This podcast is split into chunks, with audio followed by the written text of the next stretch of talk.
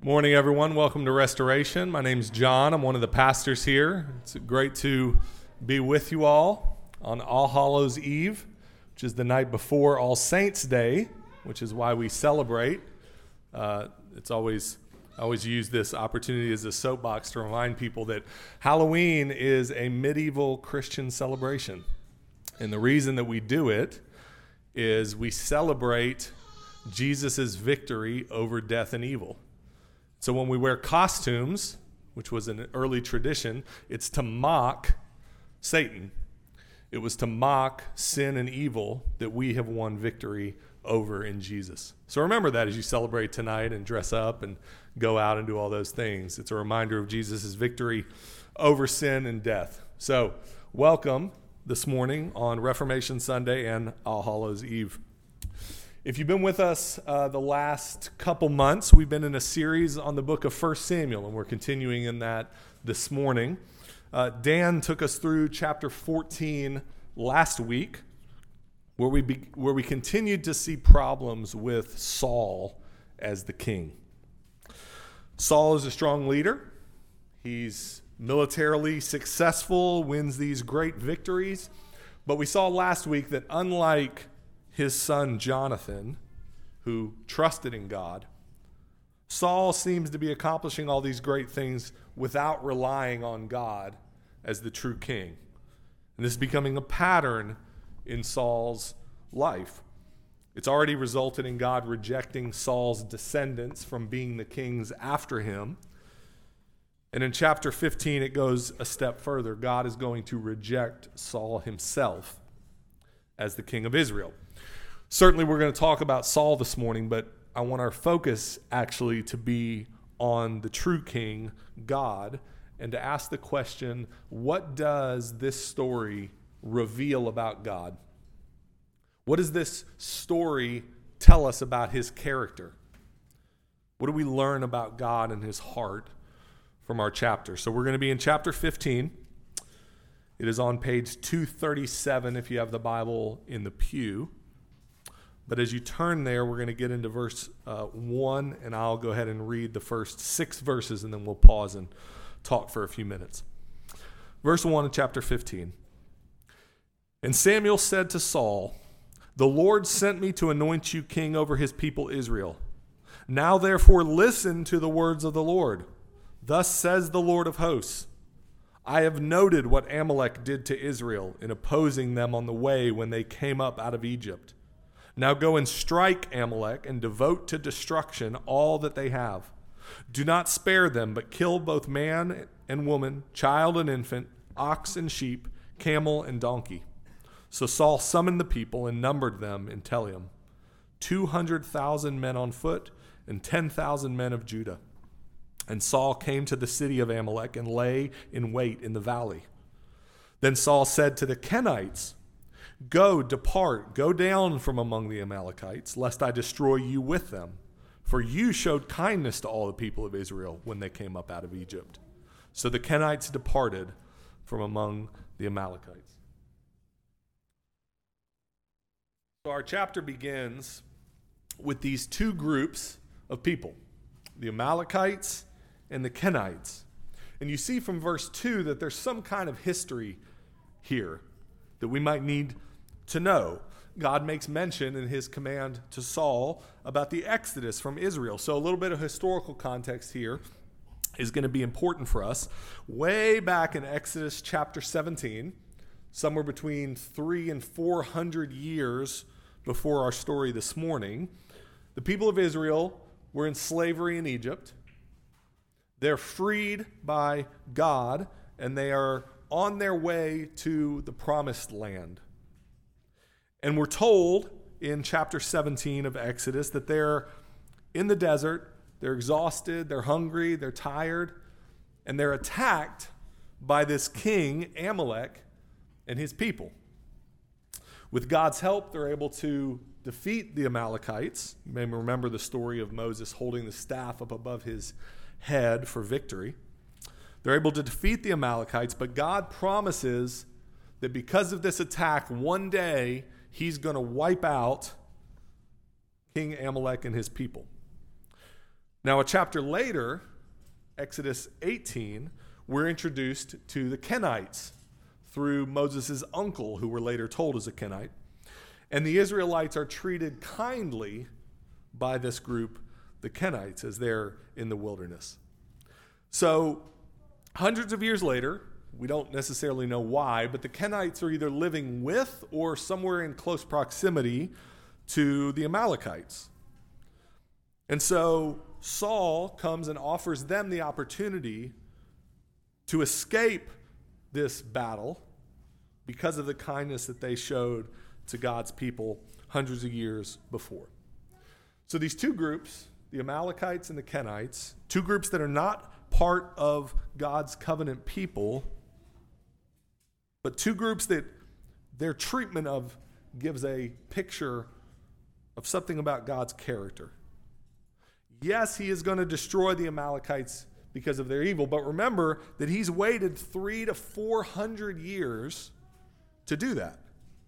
He's been immensely patient with the Amalekites. And this is what we see over and over again in the Old Testament. We see it with the Kenites in this story that God isn't just simply out to destroy every non Israelite that exists, Look at the non Israelites in Jesus' genealogy. Rahab is in the city of Jericho. God commands that Jericho be destroyed. Rahab helps Israel, turns to follow the God of Israel, and ends up in Jesus' genealogy. Rahab, or excuse me, Ruth, a Moabite, one of the enemies of God's people. Yet she comes with her mother in law to live in Israel follows Israel's God, and is in Jesus' genealogy. And now the Kenites, who helped God's people along their way coming out of Egypt. Over and over again, God seems to offer mercy to people who are outside of his covenant promises. And that's the first thing we learned this morning is that God's heart is a heart of mercy. And Israel itself was supposed to be an extension of that mercy. God had told Abraham, Whoever blesses you will be blessed. God's goal in choosing Israel was not just to say this one nation and no one else. It was that through Israel, mercy and blessing might go out to all the nations. So we see that God has a heart of mercy. But we also have to talk about the Amalekites. God has given them hundreds of years of mercy. He's delayed their destruction over and over again. But in their story, we see that God is also a God of justice. Because we get no we get no indication that the Amalekites have actually changed in all these hundreds of years. In Exodus, they attacked Israel in the wilderness. Later in the book of Numbers, they attack Israel again as they try to enter the promised land. Throughout the book of Judges, the Amalekites are seen joining up with other groups of people to try to attack Israel. And then in our chapter, verse 18, they're called sinners. And in verse 33, it says about their king that his sword has made women childless. So we don't have any indication that the Amalekites have changed. Everything seems to point to the fact that they continue to be an evil people an evil people set on destroying God's people. And so, if God is a God of justice, then what does justice look like for the Amalekites? Well, we have to understand that true justice does entail judgment and destruction. Now, those are things that we don't normally like to talk about. But one commentator, Dale Ralph Davis, says that if God doesn't ultimately judge and destroy those who hurt and oppress his people, then what ultimate hope do we have? Now, I want to acknowledge that as we read this passage, some of you might be struggling with some of this, verse 3 maybe in particular.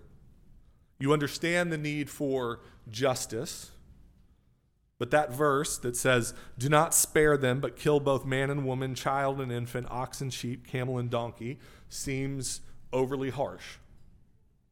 So let me offer a quick response to what is a valid concern. First of all, it is harsh in some respects. The Bible does not sanitize stories for us, the Bible doesn't hesitate to call things evil and to demand the extreme destruction of evil things. But I want to also recognize that there is some cultural things at play here that might be helpful for us. First of all, the language and the kind of words that are used in this passage are what are commonly called ancient Near East exaggeration rhetoric. The most similar thing we might think of is uh, some of the ways that we describe uh, sports victories sometimes. If your team defeats another team, you might say, Man, we destroyed them, right? We wiped them out, we crushed them right? Language like that's common in our sports vernacular. Well, in ancient Near East literature, we see that same kind of language used about warfare. So you'll see things like devote to destruction all that they have, right? And as we've studied ancient Near East literature, we know that those descriptions, like kill all the men, women, children, animals, actually only usually involved defeating the combatants, not killing indiscriminately every single person. As an example in our story, as we continue through the chapter, we see that Saul is going to say, I've defeated and destroyed all the Amalekites except their king. Yet in a few months, in Samuel, 1 Samuel chapter 27, 1 Samuel chapter 30, in other books of the Bible, guess who we run into? Amalekites. So clearly, Saul did not devote to destruction every single one of them. And that's actually not Saul's the issue later in this chapter. The issue isn't God saying to Saul, You didn't devote all the people to destruction. He's actually angry that Saul kept some of the spoils of war for himself and for the people. So these phrases in the Old Testament, like devote them to destruction or kill them all, we just want you to see that they're a lot more nuanced than the surface reading. Not to mention what we said earlier that God has been patient with the Amalekites for 400 years for them to repent of their attacks and their evil against Israel, and they have yet to do so. We know that God's heart is mercy because we see it with the Kenites, who he allows to escape. God is always open to repentance.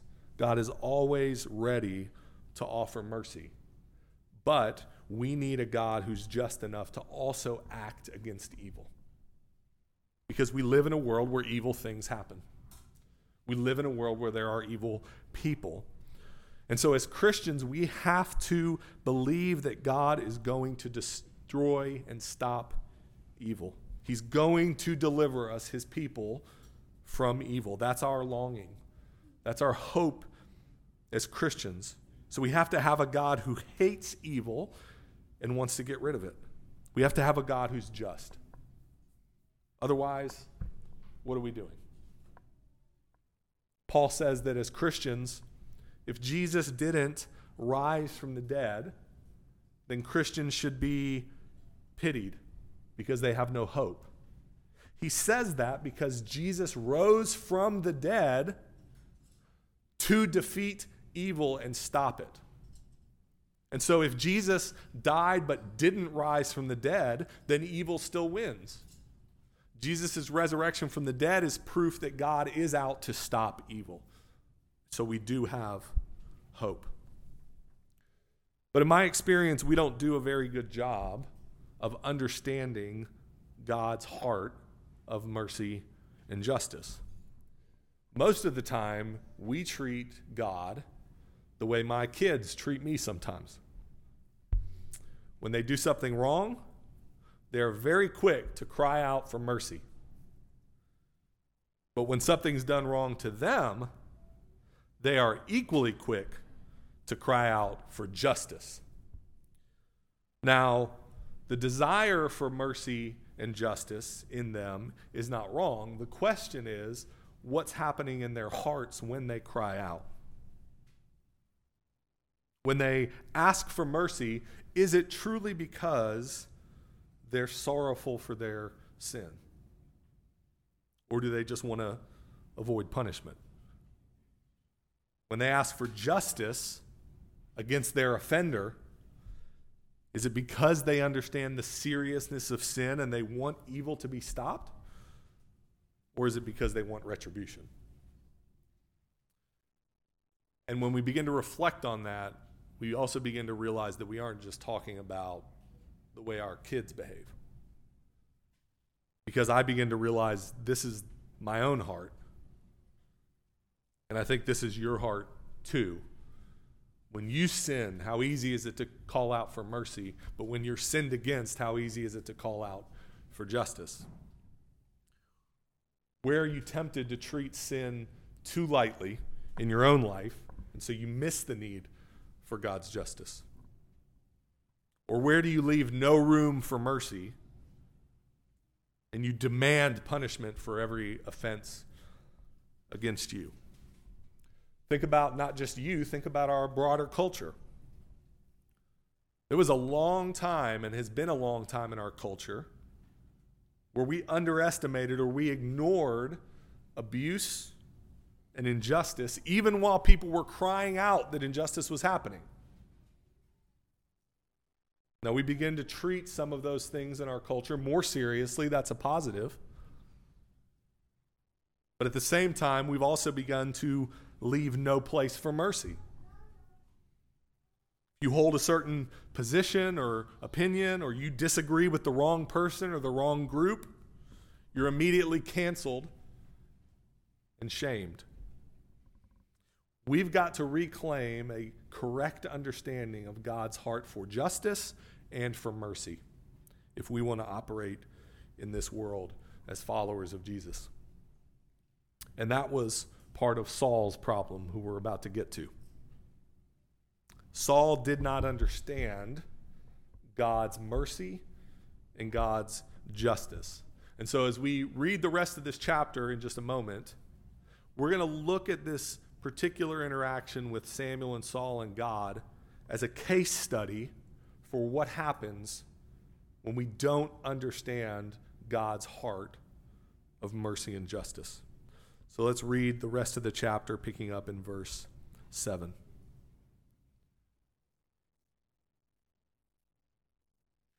And Saul defeated the Amalekites from Havilah as far as Shur, which is east of Egypt. And he took Agag, the king of the Amalekites, alive, and devoted to destruction all the people with the edge of the sword. But Saul and the people spared Agag and the best of the sheep and of the oxen, of the fattened calves and the lambs, and all that was good excuse me, all that was good, it would not utterly destroy them.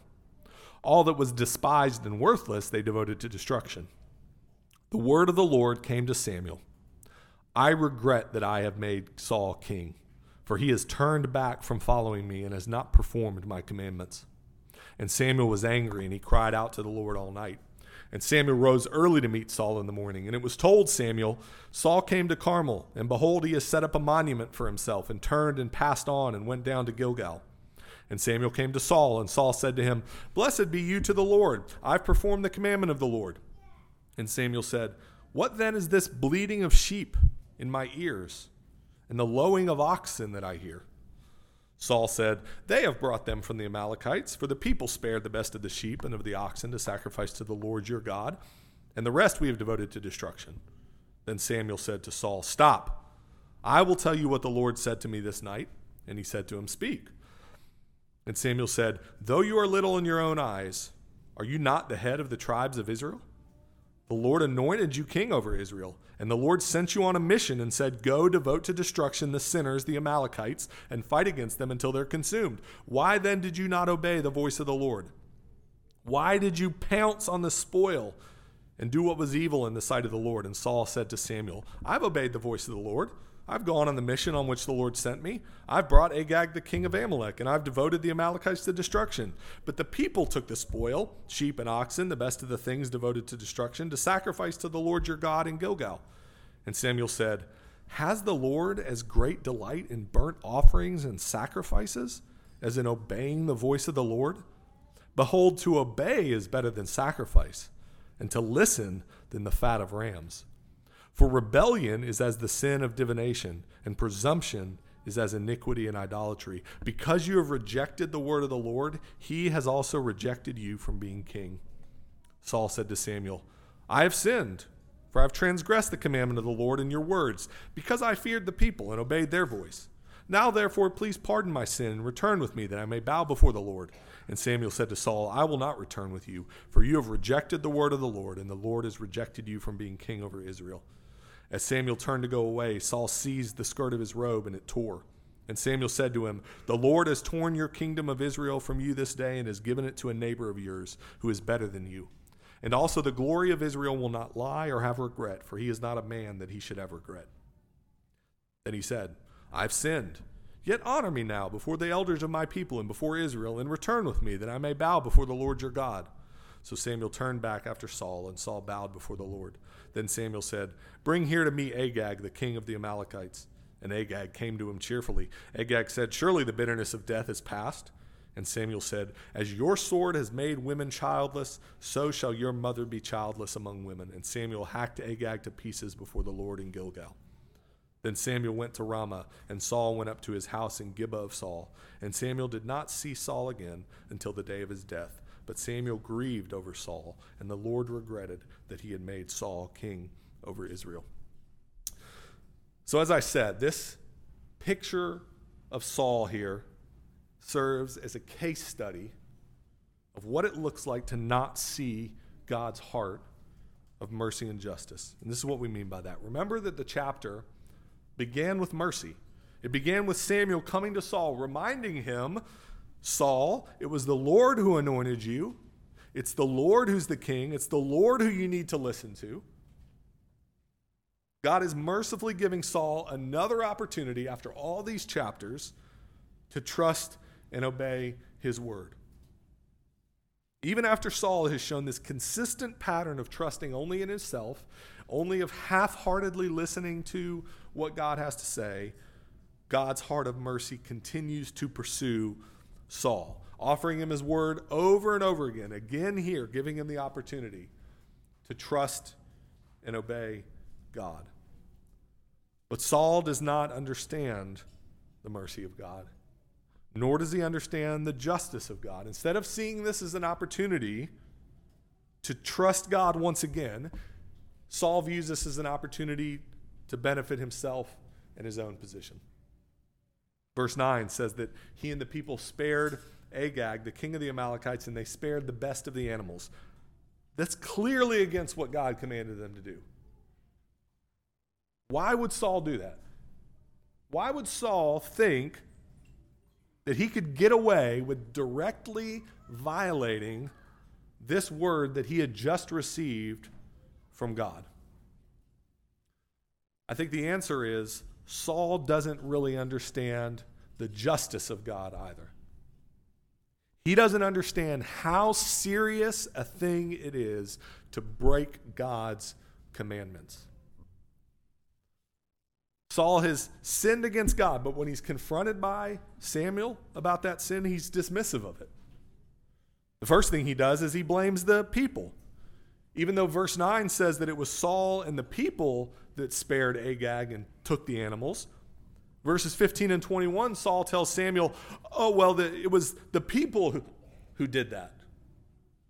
The people took these spoils of war. When Samuel lays out the consequences of disobedience, he says, You're no longer going to be the king. He keeps blaming the people. Verse 24, Well, I did it because I feared the people and I obeyed their voice.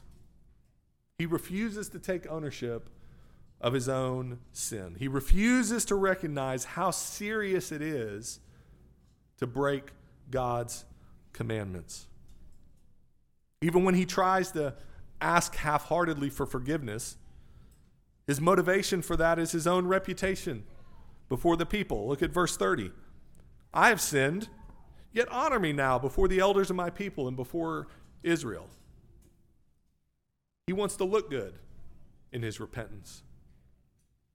Saul has no ability to see the seriousness of his own sin and therefore the seriousness of God's justice. He thinks he can gain access to God's mercy by blame shifting, by downplaying his sin. But God's mercy never downplays the seriousness of sin. And his justice never gives way to cheap mercy. See, God is serious about mercy and he's serious about justice. Saul is serious about neither. And this has been Saul's problem from the beginning. This has never been about Saul simply choosing to disobey God. It's about why he chooses to disobey God. It's been about Saul misunderstanding who God really is as the king. And we see that in Samuel's response to Saul in verse 22. He says, Has the Lord as great delight in burnt offerings and sacrifices as in obeying the voice of the Lord? That's a sarcastic question. Samuel's saying to Saul, You don't understand what God is about. You don't get God's heart at all. We're, we're very close to being introduced to David. And David is remembered as being Israel's greatest king. He's remembered as being Israel's greatest king because he never disobeyed, right? No. David massively disobeys. He has some serious, significant sin. We're told in Scripture that David is Israel's greatest king because he was a man after God's own heart.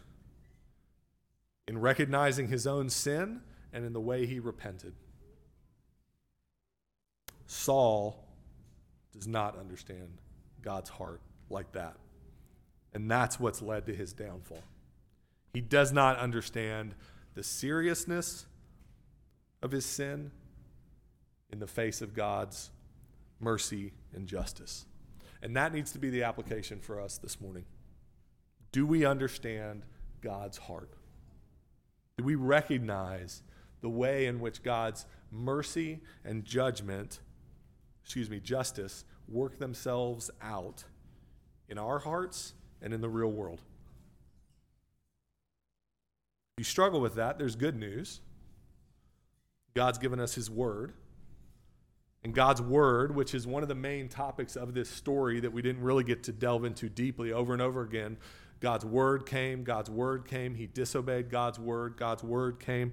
Over and over again, God's word is pointed to in this chapter and throughout Scripture as the way to understand God's heart. If you want to know God's heart, he gives glimpses of his heart and his character through these types of stories. So, are you spending time in God's Word? Are you here on Sunday mornings learning more deeply about God's character?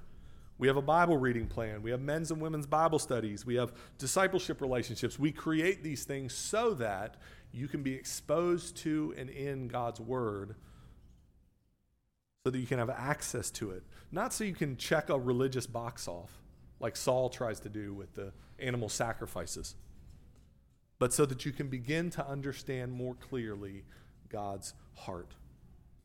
And that that would then inform the way that you live in this world as part of his covenant people. So, where does that leave us?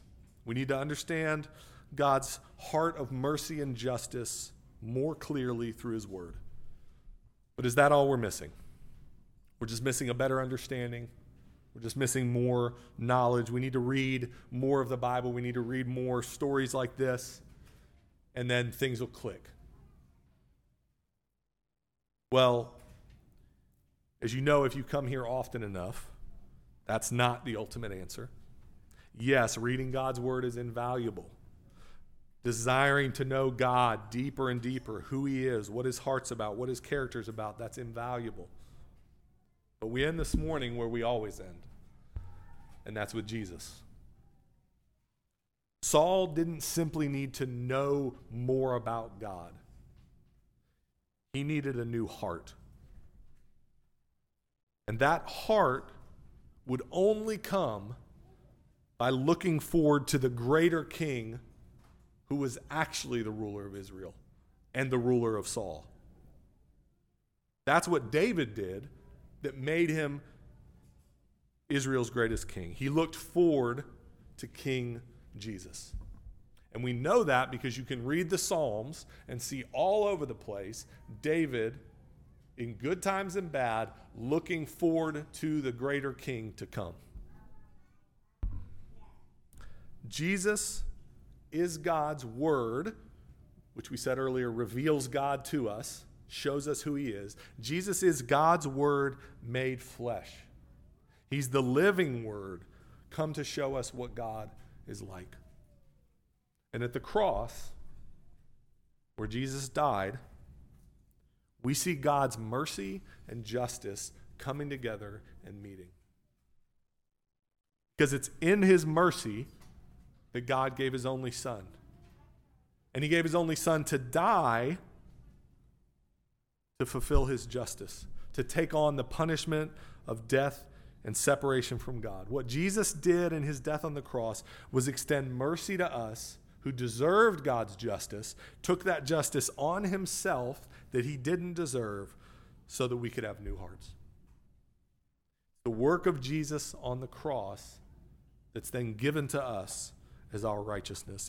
It, makes us alive with Jesus when he rises from the dead, gives us his spirit, and that is the only thing that then allows us to truly know and experience God's heart of mercy and justice.